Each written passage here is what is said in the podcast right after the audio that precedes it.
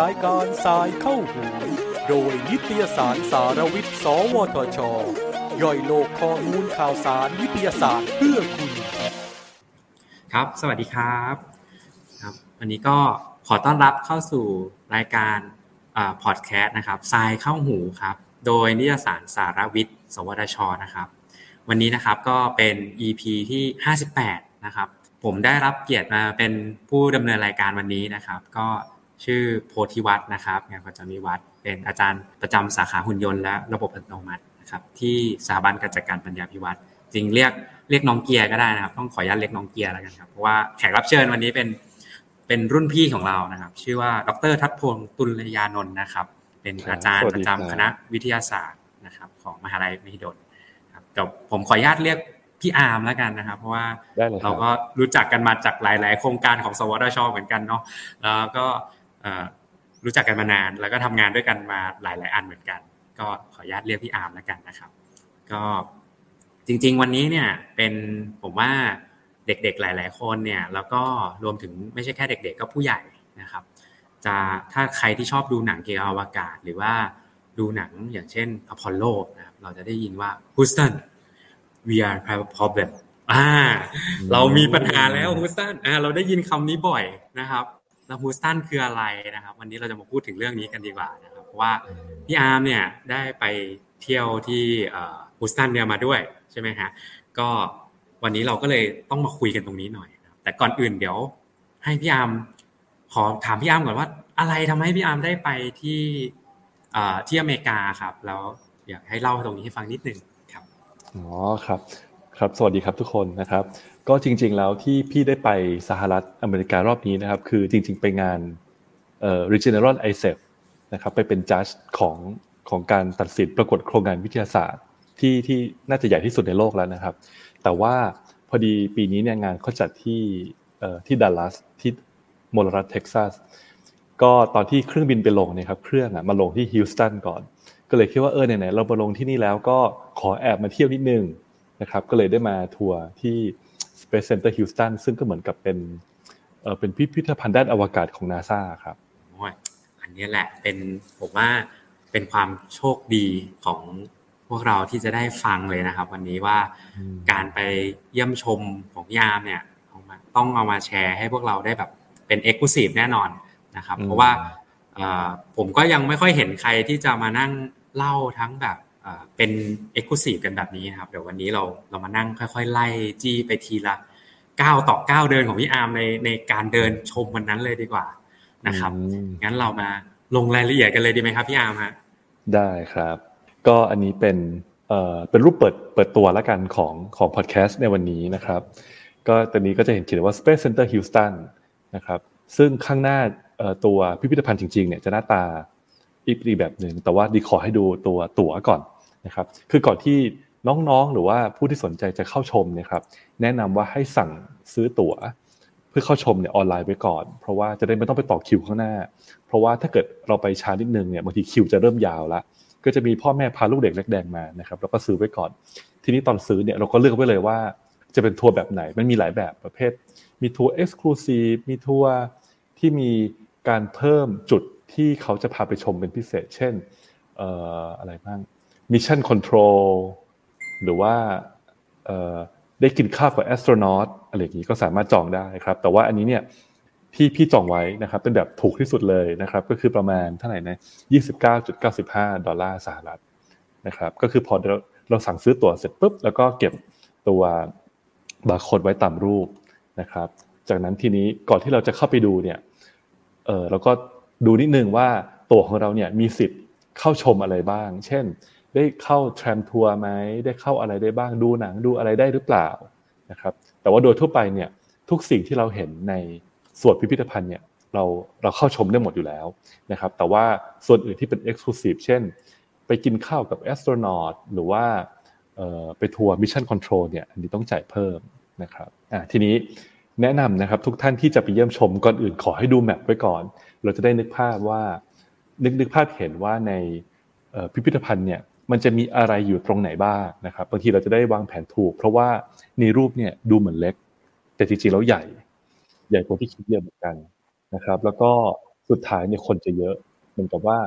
เราไม่ได้เห็นทุกอย่าง เราไม่ได้กวาดสายตาเห็นทุกอย่างในเวลาเดียวกันเพราก็จะมีคนมีกลุ่มทัวร์อะไรเต็มไปหมดเลยนะครับดังนั้นวางแผนไว้ก่อนก็ตัวแผนที่เนี่ยสามารถดูได้จากเว็บไซต์ ทีนี้ข้างหน้านะครับ พอดีตอนที่พี่ไปไปเยี่ยมชมที่ฮิวสตันเนี่ย โรงแรมที่พักอยู่ตรงข้ามกับ Space Museum พอดีหรือว่า Space Museum ฮิวสตันนะครับแล้วก็แค่ข้ามถนนมา แล้วก็เดินผ่านลานจอดรถนะครับ แล้วก็มาถึงอ่าอันนี้จะเป็นอีกมุมหนึ่งนะครับก็จะมีธงของสหรัฐอเมริกา แล้วก็ธงของมลรัฐเท็กซัสอยู่ข้างกัน แล้วก็อันนี้ก็เป็นอีกฝั่งหนึ่งครับมันก็จะเขียนว่าเป็น back to the moon นะครับ คือ อันนี้เนี่ยเขาชูโรงโครงการอัตมิสเป็นโครงการหลักเลยนะนี่ก็เป็นทางเข้าแล้วนี่จะสังเกตว่าคนเนี่ยเริ่มมาต่อคิวซื้อตั๋วแล้วนะครับก็โชคดีที่ที่ซื้อตั๋วไว้ก่อน ก็เลยก็คือเราก็แค่ไปต่อคิวเพื่อสแกนเข้าเขาก็จะขอคิวต่อนิดหน่อยมันก็จะมีของบางอย่างที่เอาข้ามเอาเข้าเลย เช่นกล้องถ่ายรูปขนาดใหญ่ แต่ส่วนมากมันจะเป็นของที่ make sense อยู่แล้วว่าเราไม่ควรเอาเข้าพิพิธภัณฑ์ทีนี้พอเข้ามาข้างในแล้วเนี่ยยอมรับเลยว่าอลังการมากนะครับ คือเขาทำเป็นโดมใหญ่ ทุกอย่างเนี่ยมันจะไม่ได้อยู่ในห้องห้องห้องแต่มันจะอยู่รอบตัวเราทั้งหมดนะครับดังนั้นคือเหมือนกับพอเราเข้าไปตรงกลางเนี่ยมันก็จะเป็นคล้ายๆเป็นเอ่อเป็นศูนย์รวมนะครับแล้วก็ที่เขียนว่า Space Center Houston ครับแล้วก็เราก็มองไปรอบๆแล้วก็เลือกว่าเราอยากไปดูอะไรนะครับพี่ก็จะพาชมทีละจุดนะอันนี้ตรงกลางที่เล่าให้ฟังนะครับจุดนี้เนี่ยก็บางทีก็จะมีไกด์แนะนำสำหรับคนที่อาจจะยังไม่เคยมาหรือเคยมาครั้งแรกอ่าตรงนี้เป็นโซนเอ่อ รอบๆอยู่ครับก็จะมีตัวยานอวกาศแบบต่างๆนะครับ มีคือของเล่นกระจุกกระจิกจะเยอะมาก จะมีบอร์ด มีโปสเตอร์ มีเอ่อเป็น visualization นะครับ แล้วก็มีโรงหนังโหเยอะแยะไปหมดเลยนะครับ เพราะเราสามารถเลือกได้ครับรอบตัวพี่อาร์พี่อาร์มได้เข้าไปเล่นในตัว virtual reality ตัวนี้ไหมฮะไม่ได้เข้าเด็กเยอะมากอ๋อแย่งเด็กไม่ทันใช่ไหมพี่แยกไม่ทันครับ คือแล้วเห็นแล้วก็แบบ เออ คือเราก็เราคงไม่ได้มาบ่อยๆดังนั้น เราขอดูกว้างๆก่อนละกัน คือไม่ได้ไปเจาะเล่นแต่ละจุดนะครับ แล้วก็เวลาก็มีค่อนข้างจำกัดด้วยนะครับอ่าอันนี้ก็จะเป็นโซนจริงๆแล้วคือเขาให้เราอยู่อยู่ได้ทั้งวันถูกไหมฮะใช่อยู่เท่าไหร่ก็ได้นะครับแต่แต่เพื่อนพี่อาร์มติดธุระต้องต้องเลยเวลาใช่สั้นเลยครับ ก็คือเลยต้พองอรีบสแกนมาใช่ใช่คือเหมือนกับอยู่ได้แค่ถึงประมาณเที่ยง แล้วก็ต้องรีบเดินทางต่อ แต่ว่าจริง ๆ ถ้าเกิดถามแล้วเนี่ย จะไปวิสิตที่ Space Center Houston เนี่ยครับอยู่ได้ทั้งวันเลยจะดีกว่า เพราะว่าเราก็เสียค่าตั๋วตั้งประมาณพันหนึ่งละทีนี้ตรงโซนนี้เขาแยกเป็นโซนของ International Space Station ให้ดูนะครับว่าเออในสถานีอวกาศนานาชาติเนี่ยมันจะเกิดอะไรขึ้นบ้าง แล้วก็เขาจะพูดถึงว่าเมื่อถึงจุดหนึ่งเขาก็จะเริ่ม commercialize International Space Station เนี่ยให้เอกชนเข้าใช้งาน ให้มหาวิทยาลัยให้หน่วยงานภายนอก เข้าไปทำวิจัยด้านอวกาศได้ แล้วก็จะมี ราแวกนั้นก็จะมีบูธของ Moon Watch นะครับนาฬิกาที่เขาใช้ในการสำรวจอวกาศในยุคแรก ๆ ก็จะเป็นนาฬิกาไขลานนะครับยี่ห้อโอเมก้าก็จะมีประวัตินิดหน่อยว่าเขามีการ test นาฬิกายังไงถึงจะได้นำไปใช้ในอวกาศได้นะครับแล้วก็มีตัวจริงให้ดูด้วยนะครับแต่ว่าในรูปเนี่ยเป็นเป็นเวอร์ชันใหม่นะครับไม่ใช่เวอร์ชันจริง ๆ ที่เขาใช้ในในโครงการอพอลโลช่วงแรก แล้วก็จะมีโซนหนึ่งนะครับเป็นโซนของโครงการอาร์ทิมิสเลยนะครับ อันนี้ยอมรับว่าไม่ได้เข้าไปดูละเอียดมากนะครับ แต่ก็มองจากข้างนอกแล้วคือก็ตื่นตาตื่นใจเหมือนกัน คือเขาตั้งใจชูโรงจริง ๆ แล้วก็มีรูปของออนักบินอวกาศที่รับได้รับการคัดเลือกเนี่ยโชว์อยู่ข้างหน้าเลยนะครับอ่านี่ก็เป็นโครงการอาร์ทิมิสนะครับ ก็ผู้ที่สนใจนี่ก็สามารถเข้าไปดูได้ว่าโครงการอาร์ทิมิสประกอบด้วยอะไรมั่ง จะเกิดกิจกรรมอะไรบ้างนะครับ ก็จะมีรูปตัวอย่างของทุกอย่างที่เกี่ยวข้อง เช่น จรวดเอ่ออะไรอะ human lander อะไรอย่างนี้นะครับอ่าก็จะพูดถึงระบบการปลูกพืชที่เขาจะไปใช้ในโครงการ Artemis นะครับ แล้วก็เนี่ยอ่า space crop ว่าแบบมันน่าสนใจอย่างไรนะครับ พอดีพี่เองเนี่ยสนใจด้านพืชอยู่แล้วดังนั้นก็คือเราก็จะถ่ายรูปพืชมาเยอะหน่อยนะครับ แต่ว่าก็ยอมรับว่าเขาไม่ได้โชว์อะไรให้เราดูมากนักหรอกนะครับอ่าพอด้านทำเองนั่นแหละครับพี่ เออใช่จริงครับ ใช่ พี่เกียร์คงต้องทำกันเอง อ่า ทีนี้พอเสร็จจากมุมนู้นนะครับ ก็กลับมาตรงกลางใหม่มาที่ Space Center Houston นะแล้วเราก็ไปไหนกันดีอะรอบๆก็จะเห็นเขียนว่า Mission Mars Mission to Mars นะครับ ซึ่งก็จะเป็น next step ของ Humankind ละ เมื่อเสร็จจากไปดวงจันทร์ผ่าน Artemis เราก็จะกระโดด move on ไปที่ดาวอังคารนะครับเขาก็เลยตั้งเป็นบูธที่ให้ความรู้เกี่ยวกับเรื่องราวทั้งหมดของดาวอังคารว่า ดาวอังคารเป็นอย่างไรสภาพแวดล้อมอะไรเป็นยังไง ซึ่งเขาไม่ได้มีแค่โปสเตอร์นะครับ คือเขามีคือเขาจัดโครงสร้างโดยรวมเนี่ยให้ดูเหมือนกับเป็นดาวอังคารจริง ๆ เลยนะครับก็คือคนที่เข้ามาก็จะสัมผัสว่าเออพื้นของดวงดาวอังคารเนี่ยมันจะประมาณอย่างนี้นะครับแล้วก็พวกเนื้อหาความรู้ก็จะอยู่รอบๆบูธอ่านี่ก็เป็นยังยังอยู่ในส่วนโซนของ Mission to Mars อยู่ อ่าอันนี้นะครับก็ก็ถือว่าเป็นเป็นโซนที่ใหญ่พอสมควร แล้วก็ได้ความรู้เยอะมาก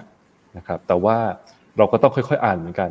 คือเหมือนกับถ้าเกิดเราไปเดินฟึบถ่ายรูปเฉยๆเนี่ยเราก็จะไม่ค่อยได้อะไรนะครับก็จะเห็นเอออันนี้สวยดีจบใช่ไหมครับอ่าแล้วก็ทีนี้เราก็มาโซนอีกโซนหนึ่งนะครับ ที่เอ่อเรียกว่า Starship Gallery นะครับซึ่งโซนนี้เนี่ยจะมียานอวกาศสารพัดแบบหลายยุคหลายสมัยนะครับ รวมถึงโรเวอร์โชว์อยู่ในกล้องนี้นะครับ ซึ่งยานอวกาศหลายอันเขาเปิดให้เราเข้าไปเดินข้างในได้นะครับเดี๋ยวจะมีรูปให้ดูอ่าอันนี้ไม่รู้ว่าคืออะไรอันนี้เป็นยานอวกาศจริง ๆ เลยป่ะครับจริงเป็นของจริงครับที่เขาใช้เลยใช่ไหมใช่คือเป็นของจริงที่เขาไม่ใช้แล้ว คือจำไม่ได้ว่าเขาเขียนไหมว่าเป็นของจริง แต่ว่าได้ยินคนข้างๆเขาคุยกันว่าเนี่ยเป็นของจริงเลยนะ ก็เลยอ๋อโอเคโอเค มันอันนี้ที่ของจริงอ่าก็จะมียาหลายแบบแล้วก็สำหรับหลายมิชชั่นของนาซาให้ดู นะครับซึ่งบางอันเนี่ยให้เข้าไปดูได้อย่างอันเนี้ยเขาอันนี้เป็นโซนเป็นเป็นขาออกแล้วนะครับถ้าเกิดเราอยากไปดูข้างในเราก็จะไปโซนขาเข้านะครับ ซึ่งเป็นอันนี้อ่าก็จะเป็นประตูเดินเข้าไปนะครับ ช่วงที่พี่ไปเนี่ยโชคดีมากว่า ไม่ค่อยมีคน มันก็เลยเดินเข้าไปได้เลย แต่ว่าพอช่วงที่กำลังจะเสร็จทัวร์รอบนี้แล้วเนี่ยก็พบว่าคนเยอะเหมือนกันนะครับ โชคดีที่เราไปเร็ว อย่างนี้ก็เข้าไปข้างในนะครับ ก็จะเห็นว่าเออภายในยานอวกาศมันมีอะไรบ้างนะครับ ก็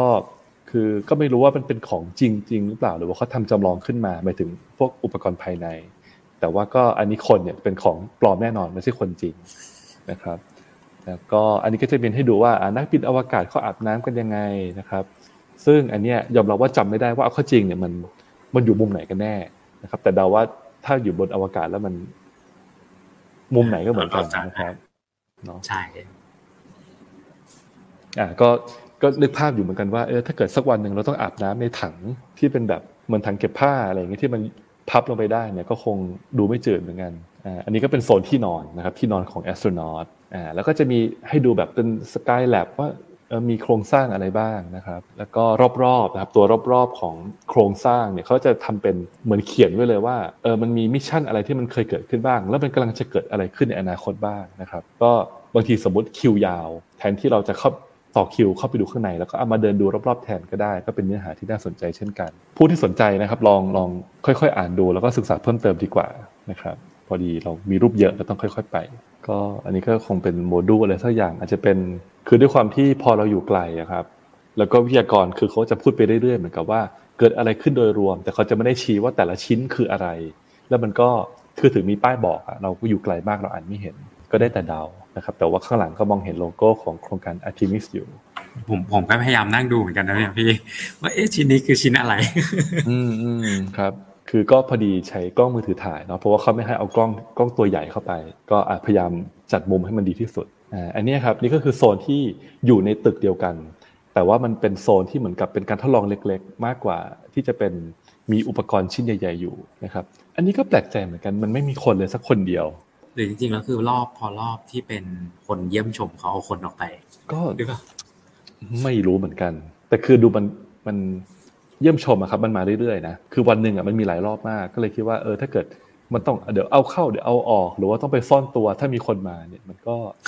ก็ลำบากคนทำงานเหมือนกันนะครับ แต่อะ anyway คือเราไม่เจอใครเลยนะครับอะพอเสร็จแล้วก็ออกมาก็ขึ้นแทรมคันเดิมนี่แหละเขาก็จะพาวนไปดูตึกต่างๆนะครับ คือไม่ได้ถ่ายรูปมาให้ดูทุกตึกนะก็เก็บแค่บรรยากาศ ก็เขาก็จะบอกเนี่ยตึกเบอร์ 21ทำนู่นทำนี่อะไรก็ว่าไปอ่าทีนี้เราก็มาถึงอีกจุดหนึ่งไฮไลท์ละ ซึ่งโซนนี้คือเป็นเอ่อ Rocket Park นะครับเป็นเป็นอาคารเก็บจรวดเขาจะเก็บจรวดแนวนอนนะครับ Saturn 5 แล้วก็จะมีตัวจรวดอย่างอื่นอยู่ให้ดูข้างนอกนะครับ อันนี้เขาเขาก็ปล่อยอ่ายูทุกคนลงไปเลย ไปใช้เวลาที่อาคารนี้ให้เต็มที่จากนั้นก็คือ เบื่อเมื่อไหร่ก็ขึ้นไป มันจะมีจุดจอดรถ ก็คือพอคนเต็มแทรมก็จะออกกลับไปอาคารหลักของเอ่อ Space Center Houston นะครับ ก็เดี๋ยวเดี๋ยวจะพาไปดูข้างในอาคารนี้นะครับอ่านี่ภายนอกนะก็จะมีอะไรก็ไม่รู้นะครับ ไม่ได้ถ่ายรูปถ่ายรูปป้ายไม่ได้ถ่ายรูปป้ายมาอันนี้เป็น Mercury Redstone อ่าอันนี้ข้างในละนะครับ เพราะเขาเอาจรวดวางแนวนอน ทีนี้เราไม่สามารถเข้าไปได้เข้าไปใกล้มากได้ คือเขาจะมีรั้วกั้นอยู่นะครับ เราเราเข้าใกล้ได้พอประมาณคือเห็นเห็นว่ามันคืออะไรบ้างนะครับ แต่ไม่สามารถไปสัมผัสได้อ่านี่ก็เป็นเครื่องยนต์นะครับ อ่าก็จะมีอ่า Saturn V มันเขาทำอะไรบ้าง mission เขาเป็นยังไงจรวดมีกี่ท่อนมีกี่ตอนนะครับมีกี่ stage นะครับอันนี้ก็คงเป็นเขาเรียกว่าอะไร booster เหรอถอด stage stage ออกมาแล้วใช่ไหมครับพี่เออคือคือใช่ครับคือเขาจะมีโซนที่แบบเหมือนกับมันควรจะมันควรจะติดกันเขาก็แยกออกมาให้ดูว่ามันเออหน้าตาประมาณนี้นะครับคือมันเป็นเป็นเป็นอาคารแนวนอนมันก็เลยถ่ายรูปแบบ ทั้งแผงมาไม่ได้อะถ่ายได้แค่เก็บเป็นท่อนท่อนท่อนไป อ่าอันนี้ก็มุมข้างหลัง คือจริงๆอาจจะเป็นข้างบนก็ได้นะ อันนี้น่าจะเป็นครับส่วนบนแล้วมั้งส่วนบนเนาะสเต็ปสามตรงนี้ผมเดาว่าน่าจะเป็น step ที่สามคือคิดว่าในเนี้ยใครที่เป็นแบบเป็น Space Nerd หรือว่าอินมากๆกับพวกจรวดอะน่าจะปลื้มมากคือคงจะเข้ามาแล้วก็อ๋ออันนี้มันคืออันนั้นนี่ที่อ่านมาเจอเป็นอย่างนั้นนี่ของจริงเป็นอย่างนี้นะครับ อาจจะแบบท่อเนี้ยแหละ คือท่อที่ส่งอะไรออกไป เออ ใช่ใช่คือแบบ มันต้องคนรู้อะคนรู้คนอินแล้วมันจะมีความสุขมากนะครับอ๋อรูปรูปเมื่อกี้คือ step สองอ๋อ stage ที่สองแล้วตรงนี้คือ stage ที่สามอืมอืมอืมอืมนะครับ และทีนี้มันก็จะมีโซนที่แบบให้เดินคล่อมสนามหญ้าเข้าไปแล้วก็จะได้เห็นบางจุดใกล้ชิดมากขึ้นนะครับ แต่อย่างไงก็ตามเราก็ไม่สามารถไปสัมผัสจรวดของเขาได้อ่าแล้วก็อันนี้ก็เป็นธงเป็น mission บอกให้เดี๋ยวว่า เออมันมี mission อะไรบ้างที่เกิดขึ้นด้วยจรวดชุดนี้ดีไซน์นี้นะครับอันนี้ก็วนกลับมาข้างหลังแล้วเราเริ่มจากข้างหลังเออตรงเขาเรียกว่าอะไรฐานจรวดแล้วกันขึ้นไปข้างหน้า แล้วก็วนกลับมา แล้วก็โอเค อันนี้ก็เสร็จแล้วของที่นี่นะครับ จากนั้นก็คือ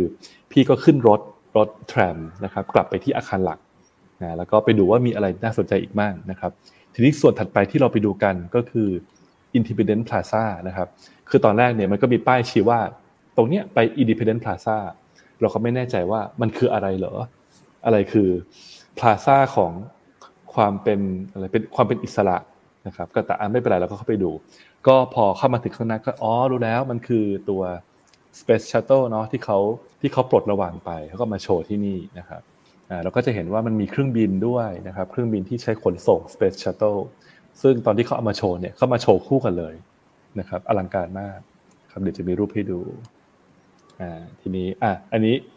ตรงโซนที่เป็น Independent Plaza เนี่ยมันก็จะมีตัวเครื่องบินเนาะแล้วก็จะมี Space Shuttle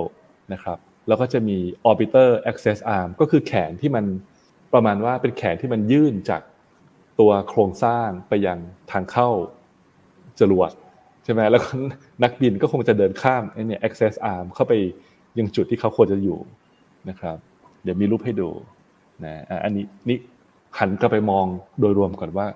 ก็น้องๆก็จะสังเกตว่ามันก็จะมีเครื่องบินใช่ไหมครับ แล้วก็มี space shuttle แล้วก็มีตึกนะครับที่เขาต้องมีตึกคือข้างในตึกเนี่ยมันมีลิฟต์เราก็ขึ้นลิฟต์อ่าลิฟต์ชั้นนี้ไปเครื่องบิน ชั้นนี้ไป Space Shuttle ชั้นนี้ไปดูวิวอะไรแบบนั้นนะครับทีนี้หันกลับมาดูที่ access arm นะครับ คือข้างในเนี่ยเขาให้เราเดินเข้าไปได้ และตรงปลายทางเนี่ยมันก็จะมีอะไรบางอย่าง ซึ่งยอมรับว่าพี่จะจำไม่ได้แล้ว ว่าข้างในมันคืออะไร แต่ว่าเอามองมองมองดูแลคิดว่า เออมันก็ห้องไม่ได้ใหญ่มาก เราก็เลยไม่ได้เดินเข้าไปนะครับ ซึ่งจริงๆเสียดายเหมือนกัน คือถ้าเกิดเราเดินเข้าไปเนี่ย มันก็คือเราก็ได้เดินโซนที่ astronaut ทุกคนที่จะขึ้นจรวดเนี่ยต้องเดินผ่านครับเมื่อกี้อ่านเร็วๆมีประมาณห้าสิบสาม mission ที่ใช้ arm ตัวนี้ โอ้โหพลาดอ่านเร็วๆที่ขึ้นจอ เสียดายเสียดายที่ไม่ได้ไป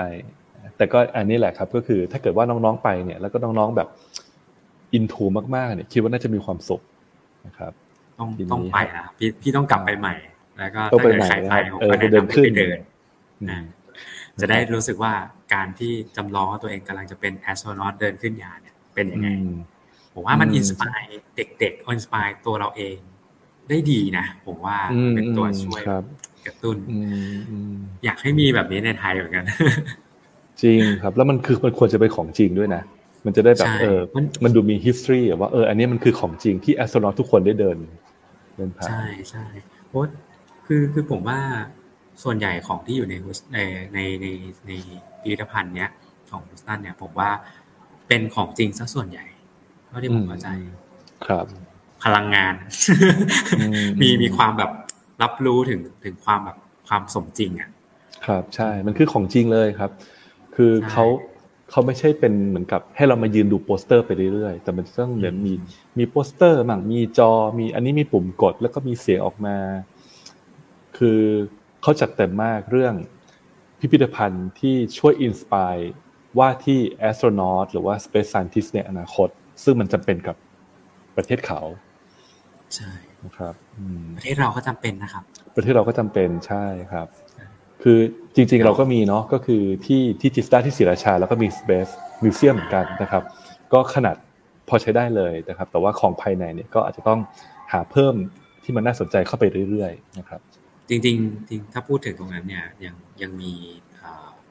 เรียกว่าตึก AIT เนาะเป็นตึก Assembly Integrate แล้วก็ Test อยู่ในนั้น ผมไม่แน่ใจว่า หลังจากโครงการ t อ s 2A เสร็จแล้วเนี่ยเขาจะให้ได้เข้าไปดูไหมหรือว่าอาจจะเป็นชะโงกทัวร์เหมือนอย่างอย่างเป็นกระจกห้องกระจก จริงๆมันมีห้องกระจกมองอันนี้ผมไม่แน่ใจว่าเขาจะมีโอกาสเราเราจะพาให้พาเด็กๆได้ดูหรือเปล่า อืมครับ คืออ่าสำหรับน้องๆที่ฟังแล้วงงนะครับ ก็คือที่จิสดาครับที่ศรีราชาเนี่ยเขาจะมีโซนที่เขาใช้ประกอบดาวเทียม ซึ่งมันจะเหมือนกับในนี้เลยนะครับ เดี๋ยวขอขอพี่ วนรูปขึ้นไปให้ดูนิดนึงนะครับ อ่า มันก็จะเป็นอย่างนี้แหละ คือ เนี่ย มันจะมีห้องกระจกข้างบนใช่ไหมแล้วก็เป็นทางเดินแล้วก็ดูแล้วก็มองลงมาได้ ก็เหมือนตู้ปลา แล้วก็ ก็จะมีปลาแหวกว่ายอยู่ในในนั้นนะครับแล้วก็ดูเออเขาหยิบทีมเอนจิเนียร์ไปคอยประกอบดีไปทดสอบดาวเทียมกันอยู่ใช่ก็ใส่ชุดขาวๆชุดหมีอะไรเงี้ยเหมือนเหมือนที่เราเคยเห็นกันนะครับ ก็ตื่นเต้นเหมือนกันที่ไทยเองก็มีใช่ครับโอ เคขอขิงหน่อยว่าเราได้เข้าไปแล้ว เราไปมุดทุกซอกทุกมุมมาแล้วอ่าจริงคือคือผมอะจะจะสร้างสร้างห้องเอ่อหลับอาหารอวกาศเหมือนกันแล้วทีเนี้ย ผมก็คุยกับคนที่เขาดูแลตรงนั้นแล้วก็ขอเราเข้าไปดูว่าเราใช้หลักการเดียวกันกับการประกอบดาวเทียมเลย ในการทำการก็เลยต้องไปมุดทุกจุดเลยพี่แบบทำไมทำไมห้องแต่ละ ตรงนี้ต้องมีแบบนี้วางแบบนี้ มันจะมีเหตุผลของมันหมดเลย ครับไอ้ตัวนั้นก็คือเป็นเหมือนคล้ายๆคลีนรูมระดับหนึ่งด้วยใช่ไหมทุกคนต้องใส่ชุด ตรงนั้นเป็นคลีนรูมพิเศษครับ อืมจะเป็นคลาสแสนกับคลาสหมื่นหรือคลาสพันผมผมจำคลาสไม่ได้ จริงๆ episode ต่อไปเนี่ย อาจจะต้องให้พี่เกียร์เนี่ยพาชมแล้วล่ะ ที่นั่นนะโอเคเดี๋ยวเราดูรูปกันต่อนะครับ จริง ๆ คืออันนี้ใกล้หมดแล้วนะครับ เพราะว่าพอเราเสร็จจากโซนนี้เนี่ย ก็พี่ก็แค่กลับไปโซนตรงกลาง แล้วก็เดินบนสักรอบหนึ่งแล้วก็ซื้อของฝากนิดหน่อยนะครับ แล้วก็กลับละเพราะว่าก็มีภารกิจอย่างอื่นต่อนะครับอาจจะเดี๋ยวเราเข้ามาดูภายในกันนะครับ ในวันที่ไปเนี่ยถ้าเข้าใจไม่ผิดนะครับ Space Shuttle เนี่ยเขายังทำไม่เสร็จ ก็คือมันเข้าไปดูได้แค่นิดเดียวเอง แต่มันมีโซนที่เขากำลังทำอยู่นะครับแต่นั้นคือโซนส่วนใหญ่ที่เราจะได้เข้าไปเดินจริงๆเนี่ยจะเป็นเครื่องบินนะครับอันนี้ Access R เราข้ามไปก่อน อันนี้ภายนอกนะครับ แล้วก็นี่ข้างใต้ Space Shuttle เนาะที่มันเป็นนี่จะเป็นฉนวนใช่ไหมฉนวนกันความร้อนตอนที่แบบตัวมันกำลังค่อยๆกลายลงมาแล้วมันก็จะแบบถ้าเกิดเราเห็นในหนังก็จะเป็นเป็นมีแสงแดงๆอะไรเงี้ยแบบร้อนจัดนะครับอ่านี่ข้างในแล้วข้างในเครื่องบินนะครับ คือเขาก็ถอดทุกอย่างออกหมด แล้วก็เอ่อทำเก็บบางส่วนไว้นะครับ แต่บางส่วนก็คือ เติมข้อมูลที่น่าสนใจเกี่ยวกับตัวเครื่องบินลำนี้แหละ ให้ผู้ที่มาเยี่ยมชมเห็นภาพว่ามันทำอะไรได้มั่งเออแล้วก็ mission ทั้งหลายคืออะไรบ้างอ่าอันนี้ก็เป็นอีกมุมหนึ่งในเครื่องบิน โซนนี้จะเป็นโซนที่เขาแกะโครงสร้างอย่างอื่นออกหมดนะครับ แล้วก็ก็จะติดมีตู้กระจก มีของเล่นให้ดูนะครับ แล้วก็มีโซนกิจกรรมเหมือนกับจำไม่ได้แล้วว่ามีอะไรบ้าง แต่ว่าเด็กๆชอบกันมาก คือคิวยาวเหมือนกันข้างในเครื่องบินนะครับ แล้วก็อันนี้ก็มีพัดลมอยู่ตรงกลางเลยนะครับ เพื่อถ่ายเทอากาศ เพราะว่ามันก็ค่อนข้างอับเหมือนกันนะครับ ซึ่งตอนที่ไปเนี่ยก็เสียดายว่าตัวเรายังไม่สามารถเข้าไปดูโซนน่าสนใจใน Space Shuttle ได้นะครับทีนี้พอเสร็จจากนี้ปุ๊บพี่ก็กลับมาตรงกลางนะครับก็ย้อนกลับมาตรงนี้แหละนะครับ แล้วก็มันก็จะมีโซนฟู้ดคอร์ทนะครับไปรับประทานอาหารได้ แล้วก็มีโซนของฝาก ซึ่งของฝากก็อลังการไม่แพ้พิพิธภัณฑ์เลยนะครับ ก็จะมีพวกแก้วนงแก้วน้ำเสื้อผ้าสารพัดแบบ มีหนังสือ มี magnet คือใครที่ชอบสะสมของพวกนี้ครับ รับรองเผลอๆอยู่ใน gift shop นานก็อยู่ในในโซน museum ด้วยซ้ำนะครับอ่าแล้วตรงนี้ก็กลับมาที่เดิมนะครับ ตรงข้างหน้า ตรงตรงกลางของโครงสร้างทั้งหมดนะครับ ทีนี้ก็พอ อันนี้เสร็จปุ๊บก็เออเขาจริง ๆ ถ้าเกิดว่าเราเราไปเป็นกลุ่มใหญ่นะครับอะเดี๋ยวมีอีกอีกส่วนหนึ่งที่อยากโชว์ให้ดูนะครับ ก็คือตัวรายละเอียดของการจองตั๋วนะครับ เผื่อไว้สำหรับน้องๆที่สนใจอ่าอันนี้เราก็สามารถเข้าไปดูได้นะครับว่าเอออย่างเนี่ย general admission มันมีอะไรได้บ้างนะครับ เออเนี่ย Apollo Mission Control Tour ก็จะราคาแพงขึ้นมาหน่อยนะครับถ้าเกิดแบบปกติก็จะถูกลงมานะครับแล้วก็มี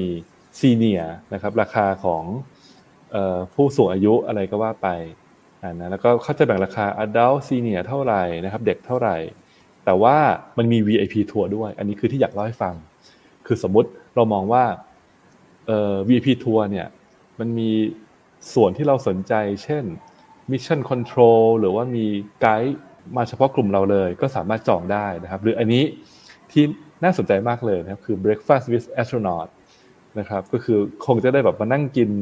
กินข้าวจิบน้ำชา แล้วก็พูดคุยแบบเออเป็นการส่วนตัวกับนักบินอวกาศของนาซานะครับน่าสนใจเหมือนกันแต่ว่าบอกเลยว่าเต็มเร็วมากนะครับ เราสามารถมาดูได้ว่ามันเต็มหรือยังนะครับอ่าเขาก็ให้กด select เนาะ select a date อ่าก็ดูแล้วเนี่ย ได้แค่วันเสาร์อาทิตย์ตอนที่พี่ไปนะครับ เต็มนะไม่งั้นก็แบบเอ๊ะต้องมาเช้านิดนึงไหมมากินข้าวกับ astronaut นะครับ ก็ไม่ทันนะแล้วมันก็จะมีเป็น membership อีกแบบหนึ่งด้วยนะครับ ก็คือเป็นเหมือนกับประเภทตัวครอบครัวนะครับ อย่างเช่นเป็น membership แบบเดียว หรือว่าสองคน family กี่คนนะครับ หรือว่าแบบจัดเต็มเลยนะครับสอง member แล้วก็บวก บุคคลอื่น ๆ มาอีก 8 คนนะครับเขาก็แต่ว่าอันนี้ไม่ใช่รอบเดียวนะครับ อันนี้คือถ้าเข้าใจไม่ผิดเนี่ยน่าจะเป็นรายปีนะก็อันนี้ประมาณ 3 4 0 0 0นะครับแต่คือเข้ากี่ครั้งก็ได้ แล้วก็จำนวนคนก็คือได้ตามที่ตามประเภทที่เราเราเลือกไว้นะครับ ก็ถ้าเกิดว่าพี่เกียร์สนใจเนี่ย ผมพี่แนะนำขอจัดเต็มเลยดีกว่า เอาเลยไหมครับ เหนือบวกหนึ่งโอ้โหพี่ add to cart นะครับต้องต้องหาคนคนไปด้วยหลายคนเลยไปด้วยอ่าอันนี้ก็ได้สิบคนเลยชวนน้องๆเปิดชวนน้องๆชวนเพื่อนๆหลายๆคนแล้วล่ะใช่ครับ และคือมันก็ต้องอยู่ใกล้พอสมควรด้วย เพราะว่าถ้าจะเอาคุ้มคือแบบ คือเขาให้ไปได้วันละครั้งนั่นคือถ้าบ้านเราใกล้เนี่ยแล้วเราก็เออจ่ายเป็น membership แบบ family ไปเลยแล้วก็ไปได้เรื่อยๆ ก็น่าสนใจโอเค ทีนี้นะครับสำหรับ น้องๆที่สนใจนะครับ เราก็ง่าย ๆเลยนะ แล้วก็แค่ Google Space Center Houston อะขึ้นมาเลยนี้แล้วก็เข้ามาดูว่าเออมันมีอะไรมากบางทีเขาก็จะมีการเปลี่ยนเอ่อเปลี่ยนโชว์นะครับเปลี่ยนหนังที่เขาฉายดังนั้นมีโรงหนังด้วยนะครับ แล้วก็อาจจะมี activity พิเศษเพิ่มมาอย่างเนี้ย Sally's Night หรือ Independence Day Family นะครับ มาดูตรงนี้นะอันนี้ก็เป็น Meet an Astronaut น่าสนใจมากนะครับ ซึ่งจริง ๆ เนี่ยก็อยากแนะนำว่าอยากให้มาดูเพื่อเปิดประสบการณ์ แล้วก็มาดูว่าชีวิตของนักบินอวกาศจริง ๆ เนี่ยเขามีอะไรบ้างนะครับเผื่อสักวันหนึ่งประเทศไทยของเราเนี่ยจะได้มีนักบินอวกาศที่เป็นเยาวชนไทยบ้างนะครับ ก็จริง ๆ เนี่ยนี่ก็คือทั้งหมดที่พี่อามได้ไปมาในรอบนี้ ทีนี้พี่เกียร์มีส่วนไหนที่สนใจเป็นพิเศษไหมจริง ๆ ผมก็แอบสนใจอยากกินข้าว astronaut แค่นั้นพี่อามใช่อันนี้สนใจเหมือนกัน ไม่ไม่รู้ว่าเขาจำกัดอายุหรือเปล่า อาจจะแบบไม่เกินกี่ขวบไหมนะครับเดี๋ยวต้องไปเช็คกันใหม่ผมผมอยากรู้เลยอะว่า ว่ามื้อเช้าของของอันนี้เขาจะแบบเป็นอาหารแบบเดียวกับอาหารนักบินเปล่า หรือว่าเป็นแค่แบบอาหารแล้วก็แบบได้ได้แบบได้พูดคุย เดาว่าไม่ เดาว่าเป็นคงเป็นอาหารทั่วไป แล้วก็เน้นการพูดคุยกันมากกว่า อืมนะครับ แล้วก็อะทีนี้น้องๆ อาจจะได้ยิน keyword คำว่า Artemis นะครับ ซึ่งก็คือโครงการที่นาซาเนี่ยกำลังจะพามนุษย์มนุษยชาติกลับไปยังดวงจันทร์ แล้วก็สุดท้ายแล้วก็จะไปที่ดาวอังคารก็อยากให้ลองถ้าสนใจ อยากให้ลองหาข้อมูลเพิ่มเติมได้ด้วยตัวเองนะครับ คือข้อมูลพวกนี้มันมีเยอะมากในอินเทอร์เน็ตนะครับใน YouTube ก็มีเยอะ นะครับมันจะมีหลายช่องเลยที่ชอบเกาะติดเนี่ย mission Artemis ของนาซานะครับแล้วก็สุดท้ายก็คืออ่าถ้าเราได้ไปเที่ยวสหรัฐอเมริกาไปที่รัฐเท็กซัสและได้โฉบไปแถวฮิวสตันนะครับก็มาแวะไปเยี่ยมชมกันหน่อยนะครับใช่ใช่เพราะว่าคือจริง ๆ อย่างที่เราเห็นกันภาพแรกเขาค่อนข้างโปรโมทการกลับไปดวงจันทร์ครั้งนี้ใช่ครับว่า ถ้าถ้าเราพูดถึงเนี่ยสมัยยุคอพอลโลเนี่ยมันมันเป็นช่วงของสงครามเย็นเลยเรื่องของการแข่งขัน ในเชิงของการเมืองและทหารค่อนข้างเยอะนะแต่แต่ยุคนี้ที่ที่เป็นโปรเจกต์อาร์ทิมิสเนี่ยจะเป็นยุคแห่งการเป็นเป็นเป็นยุคที่ไม่ใช่การแข่งขันเทคโนโลยีของทหารแหละ แต่มันเป็นการแข่งขันเทคโนโลยีของเอกชนซะส่วนใหญ่เริ่มเริ่มมีเอกชนเข้ามามีส่วนร่วม ทุกคนเริ่มมาจับมือร่วมกัน แล้วก็พยายามจะไป เพื่อเปิดประตูสู่อวกาศที่กว้างขึ้นกว่าเดิมอันนี้เป็นโปรเจกต์ที่ที่ค่อนข้างยิ่งใหญ่ จริงเมื่อเมื่อเมื่อเดือนเดือนเมษาเนาะเดือนช่วงปลายเดือนเมษาวันที่ยี่สิบห้าก็ก็เป็น จริงๆ โปรเจกต์อาร์ทิมิสเนี่ยอาร์ทิมิสหนึ่งเนี่ยเขาส่งไปแล้ว ส่งไปทดลองแล้ว แล้วในการส่งครั้งนั้นเนี่ยมีการส่งตัว lander ด้วย lander คือตัวที่สำหรับไปลงจอดบนบนดวงจันทร์ ซึ่งเป็นเอกชนนะครับ ที่ขอไปที่เขาได้ไป แต่ในการ landing ลงเนี่ยการลงจอดเนี่ย เกิดความผิดพลาดโอ้วันนั้นผมนั่งดูมากเลยนะพี่ผมลุ้นมากเลยว่าจะเป็นสำเร็จไหมเพราะว่า ณวันนั้นเนี่ย การที่เรานั่งดูตรงนั้นมันคือการเรามีส่วนร่วมในประวัติศาสตร์อันหนึ่งเลยว่า ถ้าเขาทำสำเร็จนะ สิ่งที่มันเกิดขึ้นเนี่ยคือจะเป็นเอกชนรายแรกของโลก ที่ไปเหยียบดวงจันทร์ได้ ส่งส่งยานไปเหยียบดวงจันทร์ได้ ซึ่งอันเนี้ยจะเป็นมันเกิดคือการเปิดประตูสู่การเดินทางสู่ดวงจันทร์อย่างแบบแท้จริง แต่แต่ครั้งนั้นน่ะไม่สำเร็จ แต่เขาก็กำลังจะไปต่ออีกรอบหนึ่งเหมือนกัน ในอาทิตย์ที่สองสามสี่ต่อกันไปนี่ก็เป็นเรื่องที่อยากให้ทุกคนได้รอลุ้น ซึ่งจริง ๆ เนี่ยบางครั้งเนี่ย อย่างอย่างที่เราดูกันเนาะผมผมรู้สึกว่าเราดูดูมิวเซียมนี้มาเนี่ย เราจะเห็นอย่างหนึ่งสำคัญที่เมื่อกี้เราดิสคัตกันว่าเออเขาเอาของจริงมาทำเขาเอาของจริงมาให้ให้เพื่อสร้างแรงบันดาลใจให้คนเนี่ยหลาย ๆ คนเนี่ยอาจจะมองว่าการที่ เราได้รู้ได้มีส่วนร่วมเนี่ย เราก็รู้สึกดีแล้วใช่ไหมครับ แต่ผมไม่อยากจะเชิญชวนน้องๆหลาย ๆ คนที่มีความฝันเนี่ยลองลงมือทำเริ่มต้นอะไรกับงานอวกาศเพราะทุกวันนี้มันมันมันไม่ได้ยาก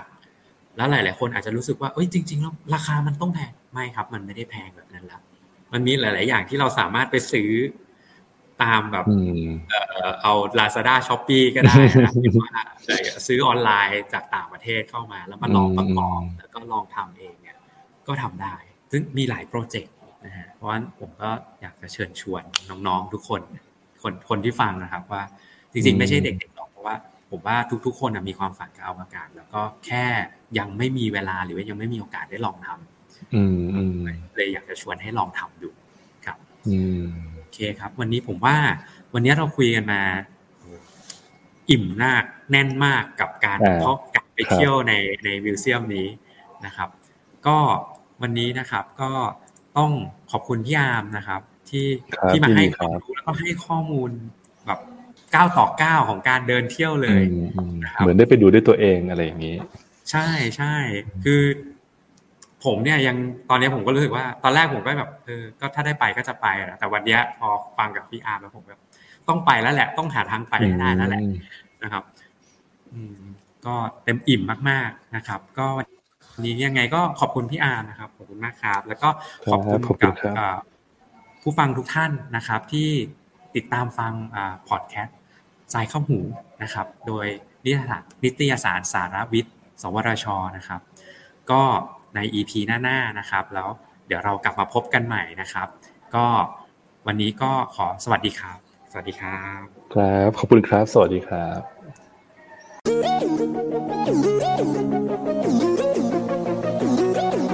ติดตามรับฟังรายการทรายเข้าหูได้ทุกวันอังคารทาง n a s d a พอดแคสต์และแฟนเพจนิตยสารสารวิทย์